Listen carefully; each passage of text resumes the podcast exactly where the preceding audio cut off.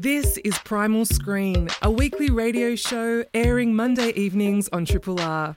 Primal Screen is about movies, from the ones on the big screen to the ones you stream. Hope you enjoy the podcast version and feel free to get in touch via the Primal Screen Facebook page or the Triple R website.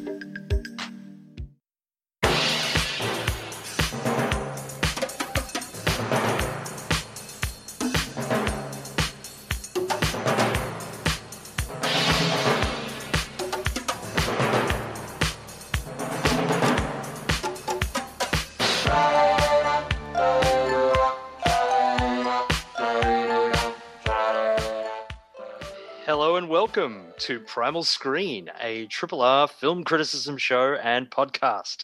I am your host, Paul Anthony Nelson, and joining me in a very different, somewhat expanded virtual studio are Flick Ford Hello.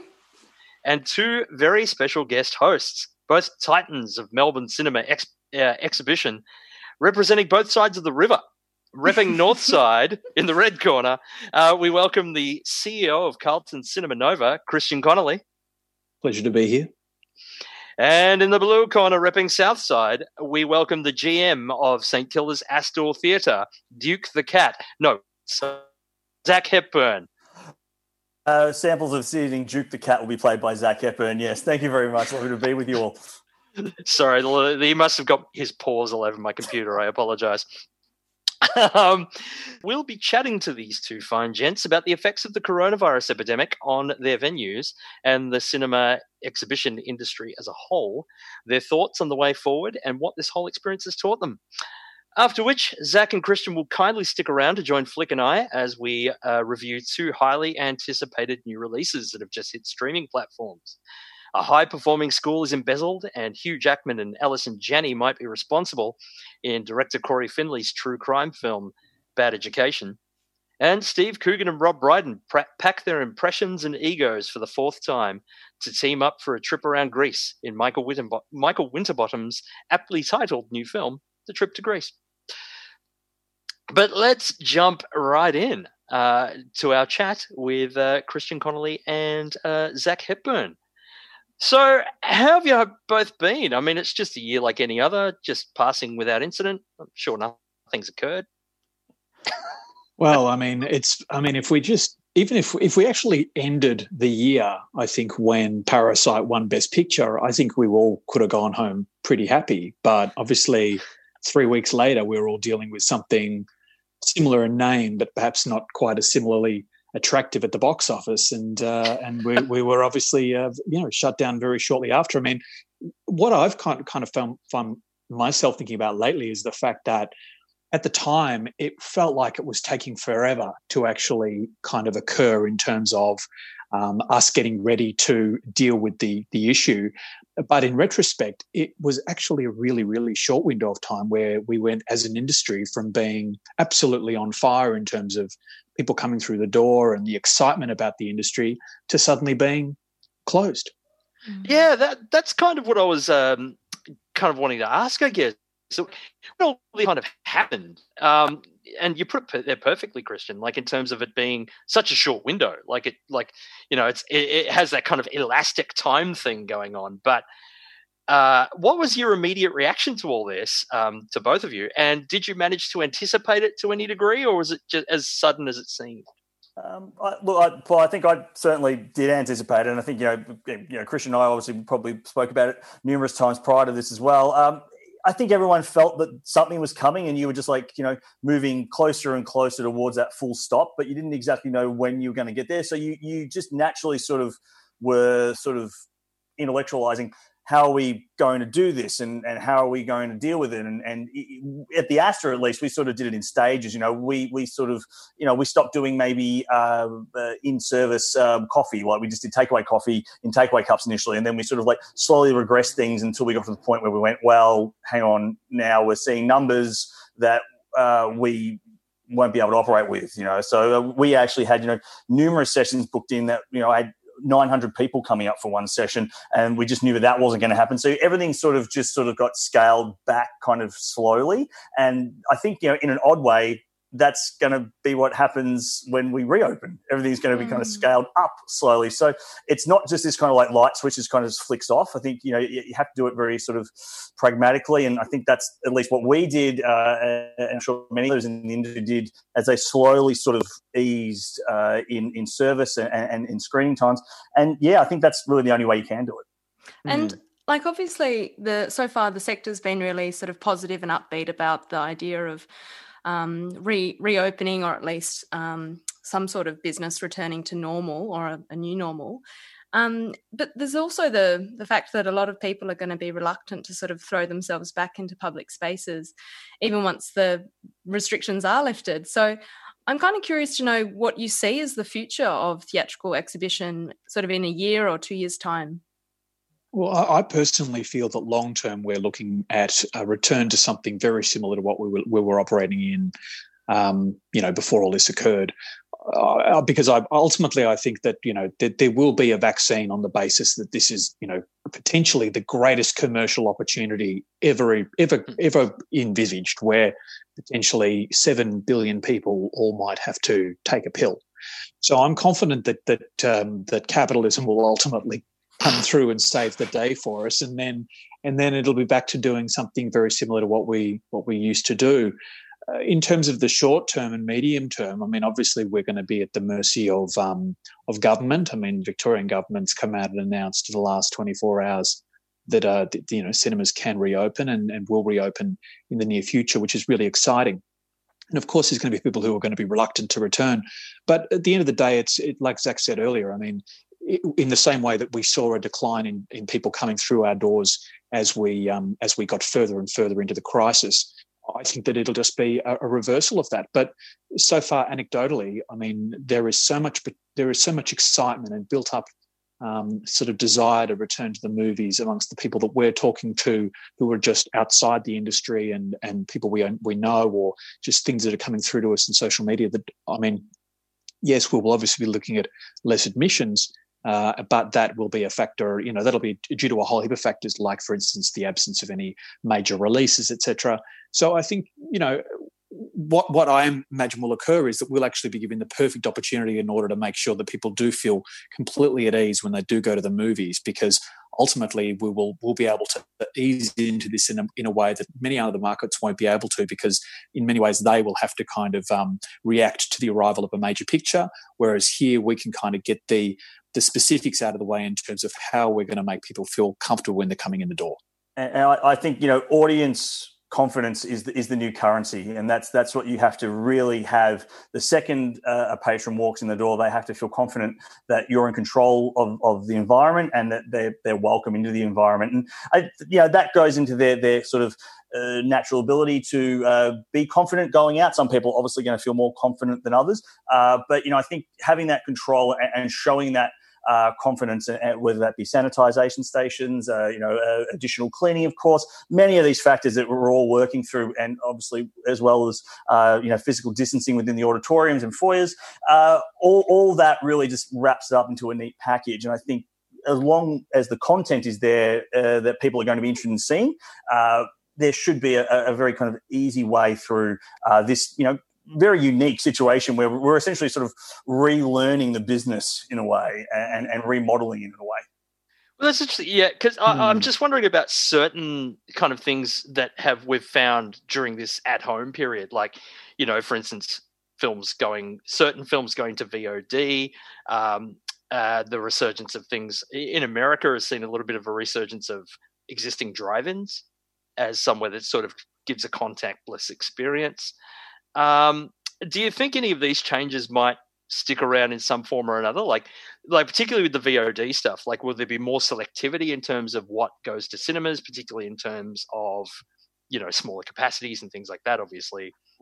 Well, I, I can't speak for new release stuff, but I can certainly say you know running a retro cinema there everything that i play is available on vod that didn't affect things prior to this. And I think that's mm. going to be a, a really interesting experience uh, to see what the sort of legacy of retro content is and, and, and, how audiences engage with that content that now they have been forced to engage with it at home via VOD platforms or, the, or their DVD library or, or whatever means. Uh, so the real challenge, I think, for the Astor at least, is to uh, remind people of, of, the legitimacy of seeing a film at the cinema and the legitimacy of, of presentation. And you know whether that be through you know curated pre-shows or or celluloid presentations or, or some form. I think it, it's a really exciting, but you know obviously very challenging step in, in the Astor's legacy because we are essentially having to legitimize retro content again when it's just been readily available everywhere and everyone's just been engaging with it mm. for the past few weeks and months.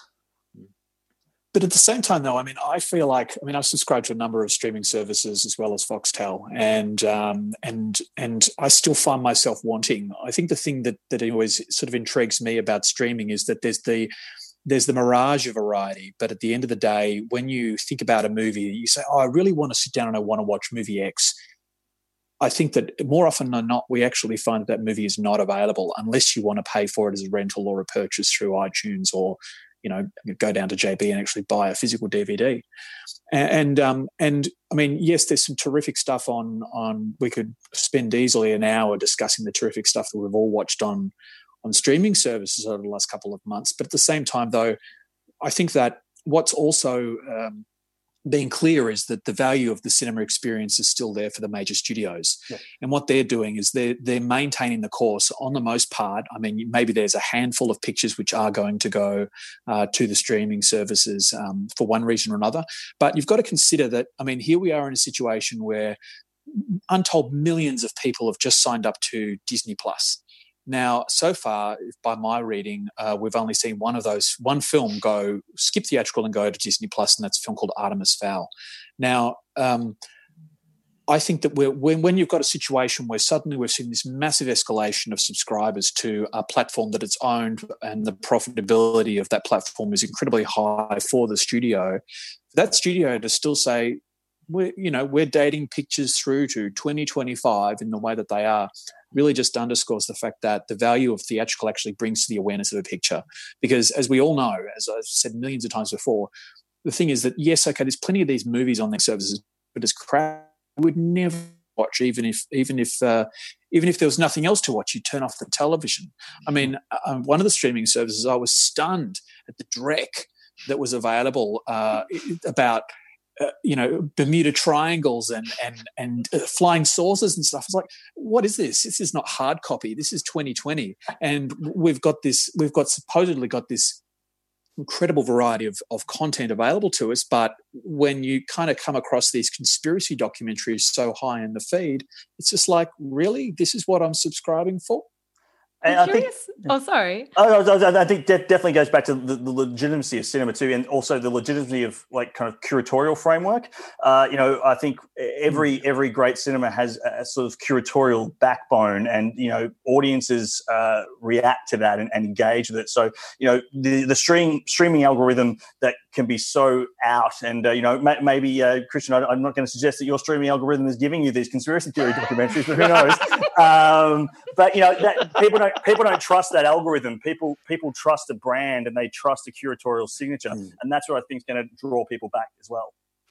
I was yes. going to say, I'm kind of curious to see how, on a personal level, you've both um, been affected by the changes to um, the changes this pandemic has made to not only how you're running the cinemas, but more so in just your connection to film personally. Um, can you maybe elaborate on what um, this experience has sort of taught you about the industry and how people connect to movies, or even um, even yourself, how you how you're connecting with these with these films? Well, I think you know uh, Zak and I, uh, you know, we, we we're in constant discussion anyway because we're we're good friends. But um, what's been interesting for me is the amount of people from, particularly from interstate, who are who are calling in. I mean, uh, I've I, I probably take about two to three phone calls a day from people across the industry in different different roles, be it either filmmakers or or distributors or um, even you know uh, people who, who who are working in the exhibition um, space. So you know, there's a lot of camaraderie uh, because ultimately our shared goal is to get people back into cinemas. And um, and I think that yes, okay, inevitably we'll wind up in a place again where we're all in competition. But right now, the common goal is about making people kind of want to get back to the movies. And um, and thankfully, that's a very attractive thing to actually want to offer people, and particularly in, in the way that cinema is able to, going to is, is going to be able to entertain in a way that many other creative spaces are not going to be able to um, for quite some time. I mean, we're, we're so lucky that it's literally a case of flicking a switch putting some tape on the floor, buying some hand sanitizer, and suddenly we're back in business. Versus all those people who obviously work in the stage space or in the in the live music space. I mean, uh, you know, that is that is a genuine concern for me. Is the is the um, is a lack of support for those spaces uh, as uh, because I think that those are those are the real things that we stand to lose here. Um, the great thing about movies is that there's a lot of people across the who, world who are constantly churning out content, and I think that whether it's on streaming services or in, in cinemas, you're going to get an opportunity to see that. But um, you know, I really, I really, I really feel very sad about what obviously is happening in other creative spaces. But personally, you know, I'm, I'm a I've enjoyed the time to just relax. I mean, I always tend to find myself when I go on holidays, you know, constantly checking emails, looking at the social media feed. Is everything being done right? How are things going in my absence? And one of the great things about this is the fact that I've just been able to turn off worrying about work and not not have to worry, you know, that things aren't happening in my absence. I mean, that's actually been a bit of a gift and and something that I've tried not to squander. Yeah, I mean, I would certainly echo Kristian's sentiments about the the sort of just real just warmth within the industry at the moment. Like you, you feel like you're, you're mm. part of this kind of large group that all wants to see each other succeed. And sometimes the industry can be quite competitive, mm. uh, but that seems to have all kind of gone out the window a little bit, which I think is really heartwarming because everyone knows why we are in this industry, knows why we show movies, know why we love showing movies uh, and we all want to see everyone get back to doing that. Uh, and just you know, on a, on a personal note, like I'm similar, it's it's been great to kind of just get to do some of the things that you haven't been able to do before, and and, and kind of look back to and reflect on some of the things and, and, and how you'll do them differently. It feels almost like a, a nice little mm. reset button in a way that you know you go, well, that that structure wasn't working or that kind of plan wasn't working. We can refine it and, and move on from there. And, and, personally speaking, you know, I'm just you know grateful that I had a, a morbid obsession with pandemic movies prior to all this because it's kind of given me a, a, a, little bit of insight into things. And I think, you know, if, if pandemic movies have done nothing else, they've, they've taught me not to touch my face very often. Actually, can I can I just add to that and say I'm, I'm, I'm exactly in the same boat. I mean, my father uh, talked about this movie for years called Soylent Green, and when I finally saw it, I, um, and another one, um, uh, um, what was the one? The other one with Charlton Heston, yeah, uh, Mega, Man. Mega Man. Yeah. And it's like you know, I grew up on these movies, and I, I think that for some funny reason, because I was so intrigued with these kind of into the world thrillers as a kid, that um, that now I still don't quite believe this is happening. There's a, there's, a, there's part of me that's I'm not not talking about conspiracy theories that coronavirus isn't real, but it just it feels also abstract sometimes that it's almost like we're not really living through it. It's it's almost like it's it is happening on a screen rather than it happening to us. Because I suppose that's the way we we consume it. We consume information about coronavirus through our phones or through our laptops or through our televisions, and and that's the thing. It's such a it's so close to uh, watching a TV series or a movie about um, the end of the world that it kind of the lines are blurred and maybe other people feel that way where it does because you, are not necessarily spending time in an icu um, because thankfully it's been fairly well handled here in victoria then you know uh, it, it, kind of ceases to be something that, that's truly real you know you know if you will yeah, I've I've always felt like uh, my partner and I are like uh, those two guys in Day of the Dead. You know, the guys that have the caravan in the bunker, and and then the cocktails and stuff. That's kind of where we're at. We're like little oasis here. I actually made the last film that I saw before going to ISO was The Lighthouse. So um, my partner and I wow. joke that we're becoming like Dafoe and Pattinson. as, as, long as you're not cooking any lobster, you'll be fine. yeah, yeah. yeah. Just, the lobster's always good. Just yeah, it's always good. It's great. Lobster is doing fine. we love it. Um, yeah, just I guess one last thing. How have you managed to kind of deal with the situation professionally in terms of your staff and your culture and your business during this period? Well, I I mean, I'll, I'll, speak to it. I suppose I think because obviously I'm in a sort of the driver's seat in many respects with how we've handled it. But thankfully, with a very, very, um, very, very few staff have managed to um, have, have been unable to get some sort of government support, and they've generally been international students or people that a handful of people that we hired um, without the uh, six months, I think, lead time or something for casuals, whatever the rule was that the government put in place. And so, thankfully, we've put everybody onto JobKeeper, and uh, that's been that's been great because ultimately it's just sort of put them in cryostasis, which is, uh, you know, I think the term that the Treasury used, and um, and had everybody ready to go. And and because we've had that government support, even though obviously there's absolutely no money coming into the business except for a couple of choc top sales and, uh, and, and the likes, um, we've uh, we've actually managed to hold on to everybody, and indeed with the marketing publicity team, keeping them active. Because um, one of the things that we've really we I suppose we knew going into this, but one of the things that we wanted to really try to keep keep ourselves top of mind and keep ourselves um, in front of people, so that when the time did inevitably come where we could reopen, that we could do that, and people would be like, "Oh yeah, Cinema Nova, yep, let's get back there," rather than "Oh, those guys, I haven't thought about them for ages. So mm-hmm. we've just been really hitting it hard with obviously lots and lots of information about what we're doing and about the cinema and everything like that, just to kind of just reinforce with people that that we are somewhere special um, that's dedicated to cinema and in a, in a way that's um, uh, perhaps uh, exceptional in the market. And I've also noticed too that you've um, advertised at times advertised some of your employees' um, personal side hustle businesses um, mm. on on the yeah. Cinema Nova social media channels as well, which I thought was really nice. Well, I mean, they're they're a great group of people. I mean, I've I've really missed them um, while I've not been there, uh, and indeed, uh, you know, just even crossing paths with my um, my upper management once or once a week or twice a week uh, when I have been on site uh, for just administrative stuff has been has been great, and um, I can't wait to get back to work with them all because and and I I know that many of them literally can't wait either because um, you know they're all very, very passionate and they're also very close to one another and inevitably um, you know they, they will they'll be missing their friends. And, you know, and really, um, it's very similar. I mean, I can only uh, speak to the Astor as such, but uh, we, have been very fortunate enough that all our, all our staff are being looked after uh, via some uh, government subsidy or benefit. Uh, the the main question that I got, of course, was where's the cat and what's the cat doing and, and how is the cat? Uh, and the, the, the, I can assure everyone the cat is fine. He's he's on a, a, holiday or a sabbatical, as we're referring to it currently here. but look, again, it's. It, I, every every one of my friends in my life is linked to a cinema somewhere. That's how I've met the majority mm. of people uh, in my life. It's, it's, how I met my wife. So. Um, yeah, there is this this real connection to the staff that you work with that you keep forever, and I think you know that, that that's exactly what we're, we're all finding at the moment is that the staff are looking in on each other, asking how everyone's going, and, and just keeping that communication up, and and and knowing that you know this is just an intermission as we're referring to it in, in the industry, and uh, we'll get back to it sooner rather than later.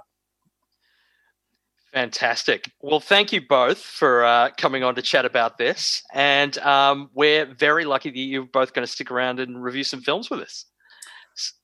You're listening to Primal Screen on Triple R. Triple R on FM, digital, online, and via the app.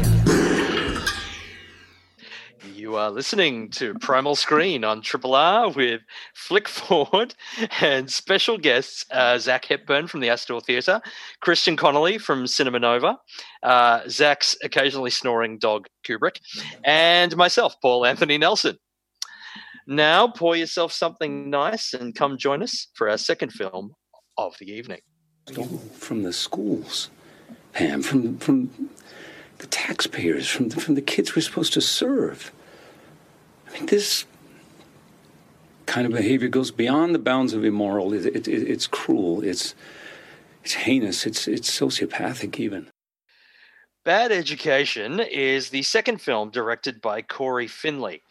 Beloved by all, Frank Tassone, played by Hugh Jackman, is the superintendent of Long Island's Roslyn School District, who works, along with his trusty right hand, Pam Gluckin, played by Allison Janney, for the betterment of his student body's education, as his school's national status, its students' SAT scores, and Ivy League admission rates propel it to the number four school in America. When an embezzlement scheme is discovered under his very nose, threatening to destroy everything he's built. Kristian, if this film were Roslyn High, would it have what it takes to rise from number four to number one? Yeah, I think so. I mean, I remember tracking this picture, and I think it debuted at one of the fall film festivals last year. And um, I'll be honest and say that when I read the reviews, it sounded like something that I was really excited about us playing. But it was very quickly picked up by um, by HBO for uh, for television um, presentation as, as, as available here on Foxtel.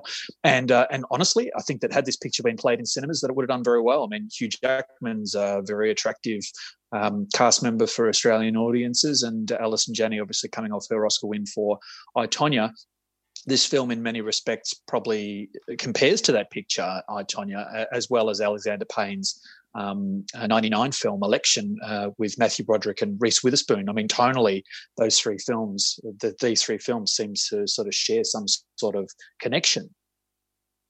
Yeah, um, I I was sort of put in mind of um, it. It felt very 70s to me. Um, like it's it's funny. Before the show, we are talking about um, some stuff, and you guys were, were thinking this was a. I felt like it was a kind of a '90s throwback, and particularly election absolutely came to mind for me too. But this almost felt like something Michael Ritchie would have made in the in the mid '70s. You know, it felt like so, uh, adjacent to stuff like Smile and mm. and you know things like that. I just I feel like th- uh, such a um, non-judgmental approach to its characters particularly gave it that mm. 70s flavor mm. that's that whole kind of complete let's dig into that complexity and and uh, the fact that this might be my favorite my new favorite Hugh Jackman performance. He's so good, isn't he? He's fantastic and just so charming and sympathetic that it's that it completely gets the complexity of this person. Someone that cared so deeply about education and student welfare, but also had this extraordinary sense of vanity they mm-hmm. kept blurring the lines. Does he care so much and do all the little things because it would make him the top superintendent in America, or did he start out caring in the one, you know, going on and he saw what was capable? Um, it's um, Janney is as wonderful as ever, um, leading, and uh, the cast are all great. No, um, Romano. I mean, where's Ray Romano? Who suddenly is in all these terrific films. Any any any movie that can make me enjoy Ray Romano gets a gets a tip for me because you know I prior to the Big Sick I hated Ray Romano on yeah. screen and I but, just couldn't mm. couldn't engage with him. And then he was in The Irishman, which I really liked him in The Irishman. He's great in this, and he's popped up in some other HBO stuff as well. He's it, it, we're, we're in the Ray Romano Renaissance, whatever we had the reconnaissance. The Renaissance. Renaissance. we're in the Renaissance. The Renaissance. Have you seen? Because there's a Netflix film called Paddleton as well. He's terrific. Oh yeah, Come, yeah, he's, he's, great in that. Yep. Yeah, one of my he's, favorite. He's really good in it. Yeah, i am I'm enjoying seeing um, Ray Romano on screen as well. I actually the scene that really stood out to me the most was um, and just thinking about these two characters like having Janney and Jackman on together on screen. I wasn't sure how they would work and what their chemistry would be, but there's this fantastic scene when they're on the bleachers. And it's a really simple mm. scene where they're they're sharing their lunch break together, and mm. um, Frank uh, Jackman's character is on this weird charcoal diet and he's obviously cutting out carbs as well, cutting out a lot of things, it seems. And um, kind of teases, Janney's character Pam teases him about having a bite. And it's a great foreshadowing, actually. It's a really tender moment. It has a lot of purposes, this scene, in which she kind of says that he takes a bite of the sandwich, the, the contraband sandwich, and she says to him, um, Go on, I won't tell anyone and you kind of get this wonderful mm-hmm. sense of their relationship and I, I, think this film is really economical in how it deals with those interactions between the characters. I did read that um, so the real frank is still alive um, pam um, the real pam has passed away.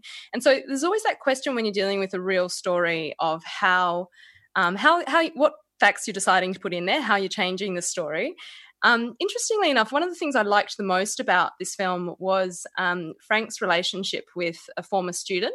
And I think that the, the relationship is dealt with really well. And it's quite um, it's only really communicated through a few scenes and all through kind of flash well you get a sense of the progress of their relationship through these through these moments and you get a sense that you know things are progressing but I was interested to see that the real Frank was saying that he his sexuality was never something that was brought into question. I don't think this is a, a giveaway of sorts.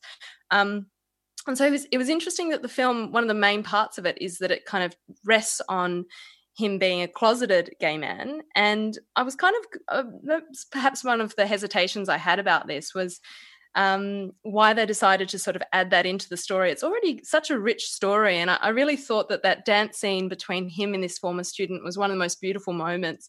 Um, that kind of lovely awkwardness of his dancing. I mean, like we're so used to Jackman being wonderfully charismatic on screen, but this is a very different kind of charisma, and I really get that sense of um, him being at the core maybe a good person who really is passionate about education and about these students and i loved his um he kind of really underestimates um the the student journalist Rachel in the same way that he encourages her on because he doesn't see her as a threat and encourages encourages her to continue with this um this uh, kind of um, investigative journalism piece. And so I, I, really, I actually really love this film. I wasn't expecting to like it as much as I did. Mm. Um, I think it's a really interesting take and study of um, how people are corrupted by power and also the ways in which systemic corruption works as well. And um, yeah, I enjoyed this a whole lot. And also the an insight into the American school system and, and mm. this kind of the mm. competitive nature of it, and you have to be at this area and the connection yeah. to, to local property prices, and so there's pressure coming not just from not just from obviously uh, parents, but also from the board because the board is being pressured over the you know local land values. I mean, how obscene that education has just been completely corrupted through this mm. kind of mm. like uh, how high can you get your school to rank in order for your students to wind up going to Harvard or whatever the, the blue chip school is, but to sacrifice all these other things. I mean, the, the scene early in the picture where you know it, it, it communicates very cleanly and, and very very economically again how aspects of the school are run down, but they've got this big multi-million dollar project that's being mooted, and, and yeah, mm-hmm. the, the filmmaking itself is actually very, very, very, very attention has a lot of attention to detail, and it really helps yeah. build a much larger world. But just to speak to to your comment about um, the sexuality of of Hugh's character, I mean, maybe maybe the the the the original character or the original individual says his his sexuality wasn't in question, but the movie is taking place at kind of the turn of the century, mm. and I mm. mean attitudes then versus attitudes now are two completely different things. But I suppose at the same time, though, there is a nice aspect to the fact that the film doesn't make a big deal about his sexuality either. Yeah. But at the same time, though, I mean, yeah, I think there was signs there for me to anticipate that there would be this this later reveal mm. very early mm. on. And, and, I mean, it was there for you if you wanted to, to read yeah. it that way, but obviously yeah. it depended on how you picked up on those clues.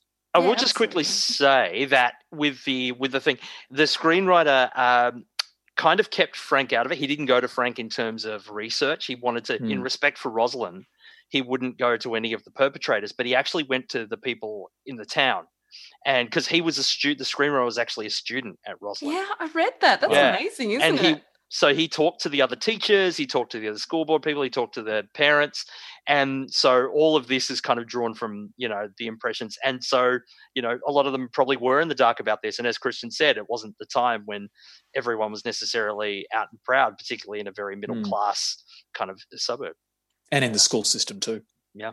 And yeah, yeah, just and just to reiterate, I think you know Jackman's performance in it. In the, there's that specific moment in the film where he he knows that his uh, kind of co-conspirator uh, is in trouble and he has to kind of rally the board uh, back on his side. And he uses his charisma in this sort of like serpentine way to sort of like answer his own question and answer their own questions and, and get his result that he needs. And I think that's just a, a really fantastic moment.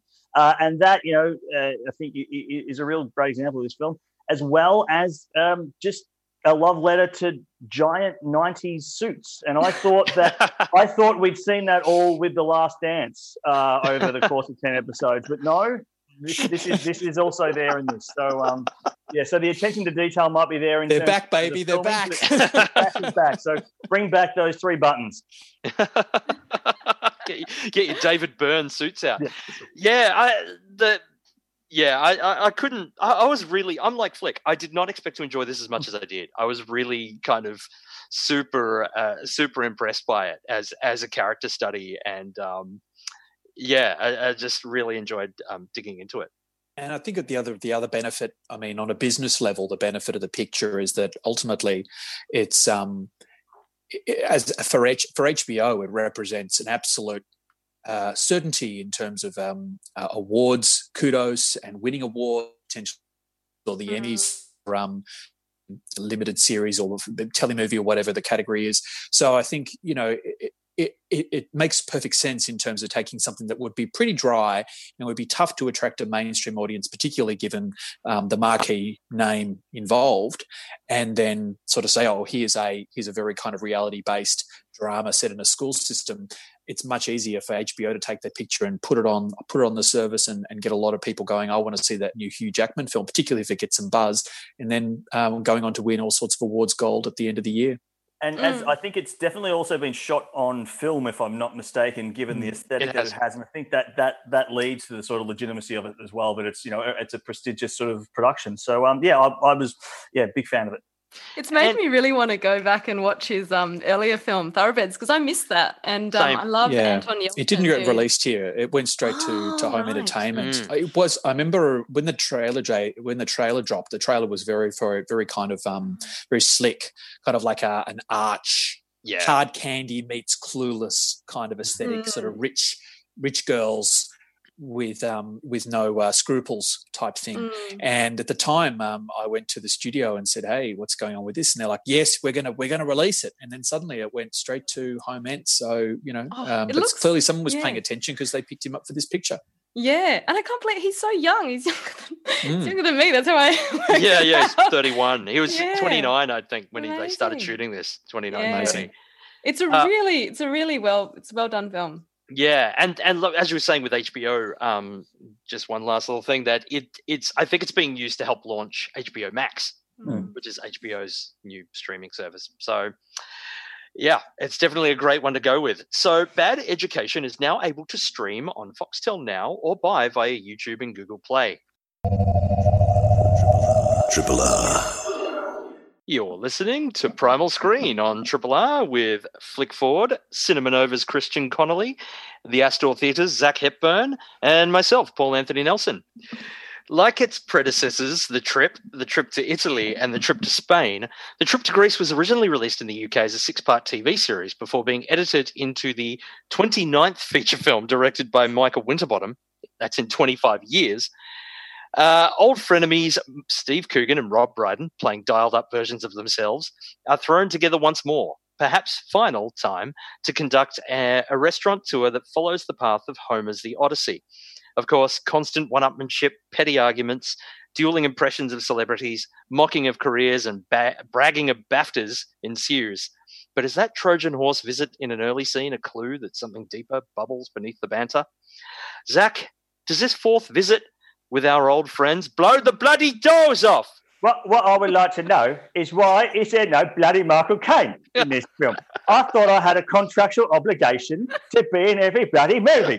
Um, look, I I love these movies. I've got I've got a real soft spot for them. I just uh, for me, it's about just that kind of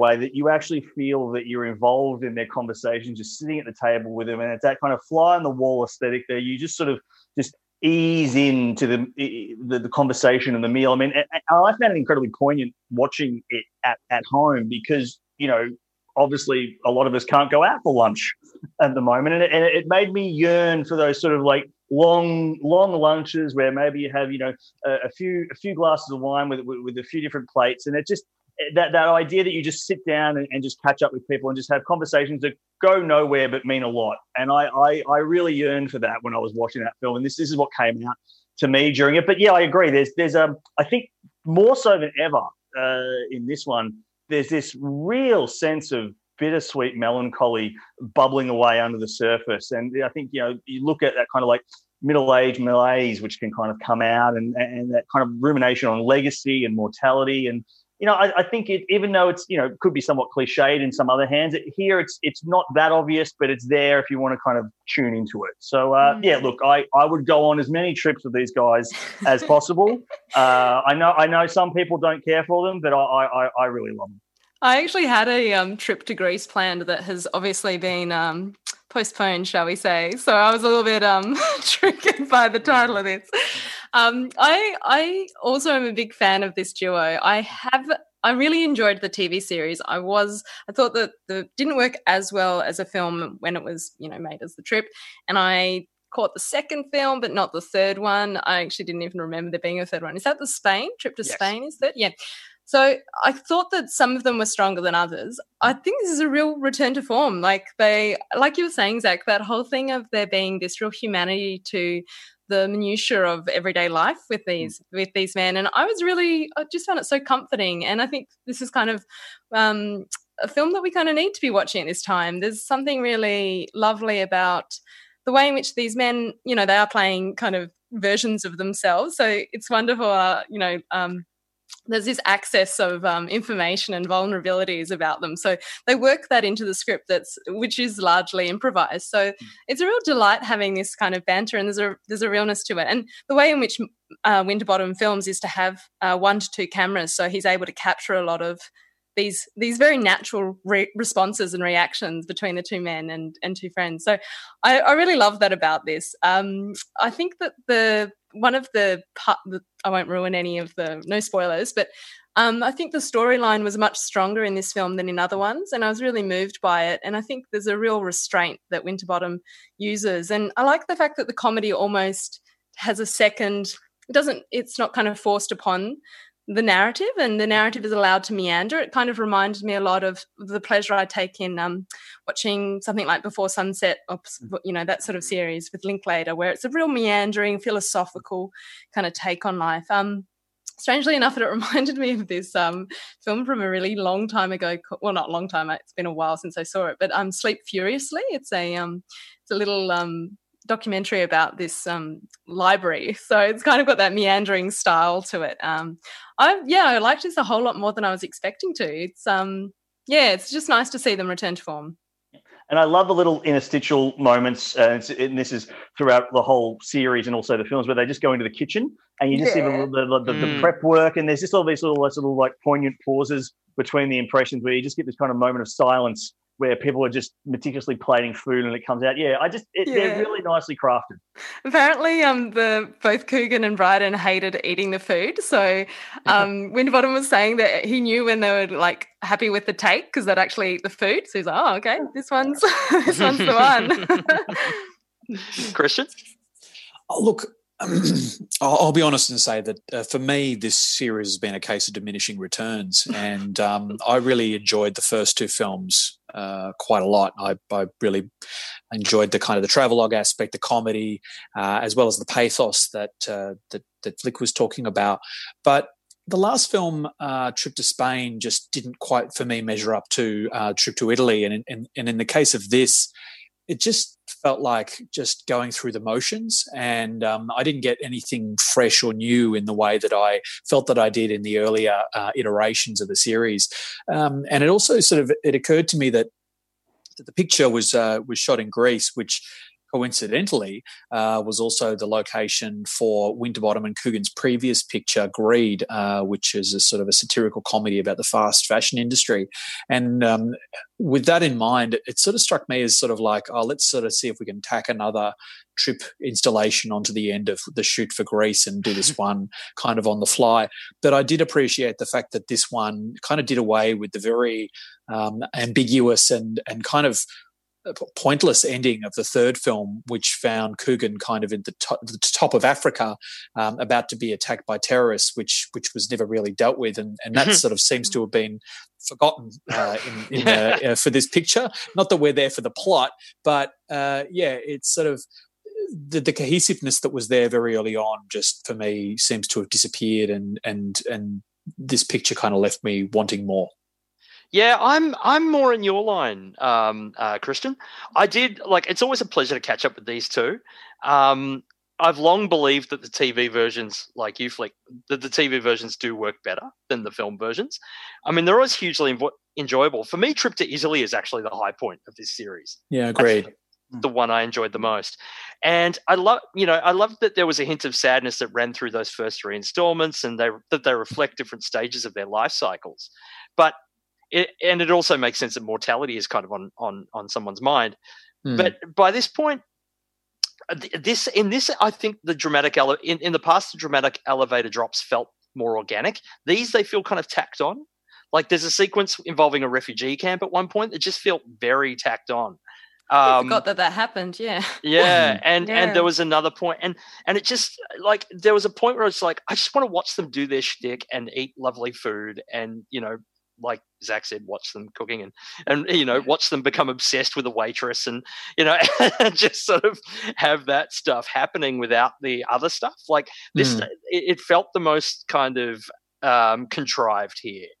I, I Uh, would have loved to have seen them go to somewhere other than Europe. I mean, I mean, mm, without being silly, I mean, we were talking about it in the break, but I want to see them go to a place where those two guys are completely thrown off balance, like Tokyo or even Seoul. Yeah. Or, I mean, there was even talk. I don't. I mean, it was maybe it was just um, wishful thinking, but there was even a discussion about them coming to Australia to do, you know, the trip to Sydney or something like that. So, you know, when you consider the destinations that are available to these guys and the fact that they seem to be stimulated by kind of interesting environments, uh, Mm. it seems like a missed opportunity not to to take them to more adventurous places. Especially as this is um, scheduled to be the last in the series. I know Mm. Coogan was asked about it and he's got a fantastic quote on it. There was something like, as they say, quit while you're in the middle.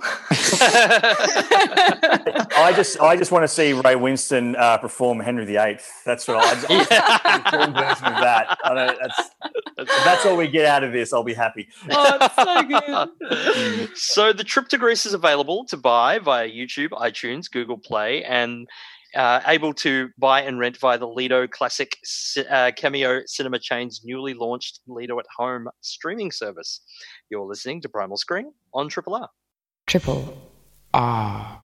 You're listening to Primal Screen on Triple R with Flick Ford, myself, Paul Anthony Nelson, and our guest, Theatre General Manager and Programmer Zak Hepburn, and Cinema Nova CEO Kristian Connelly. Thank you both so much for joining us tonight. Pleasure. Thank you. As we hope you, uh, you dear listener, enjoyed our uh, discussion about COVID 19's effect on the cinema exhibition industry and our reviews of new releases. We discussed Bad Education, now streaming on Foxtel Now and available to buy on YouTube, iTunes, and Google Play, and The Trip to Greece, now available to buy via iTunes, YouTube, and Google Play. And, and iTunes as well, and or to rent via uh, Lido Cinema's Lido at Home streaming platform. You can also subscribe to the Primal Screen podcast via iTunes or wherever else you find your favorite podcasts. Next week, we'll be joined by an old friend, Cerise Howard, and friends of hers, un- as yet unnamed, uh, for a chat about the, the student run New Normal International Film Festival, which will be running online from Melbourne to June 4th to June 6th. As for the films we'll be checking out, all will be revealed via our social media channels this week. So stay tuned to Primal Screen Podcast on Facebook, at Primal underscore Screen on Twitter, and at Primal Screen underscore, uh, sorry, Primal underscore Screen underscore Show on Instagram.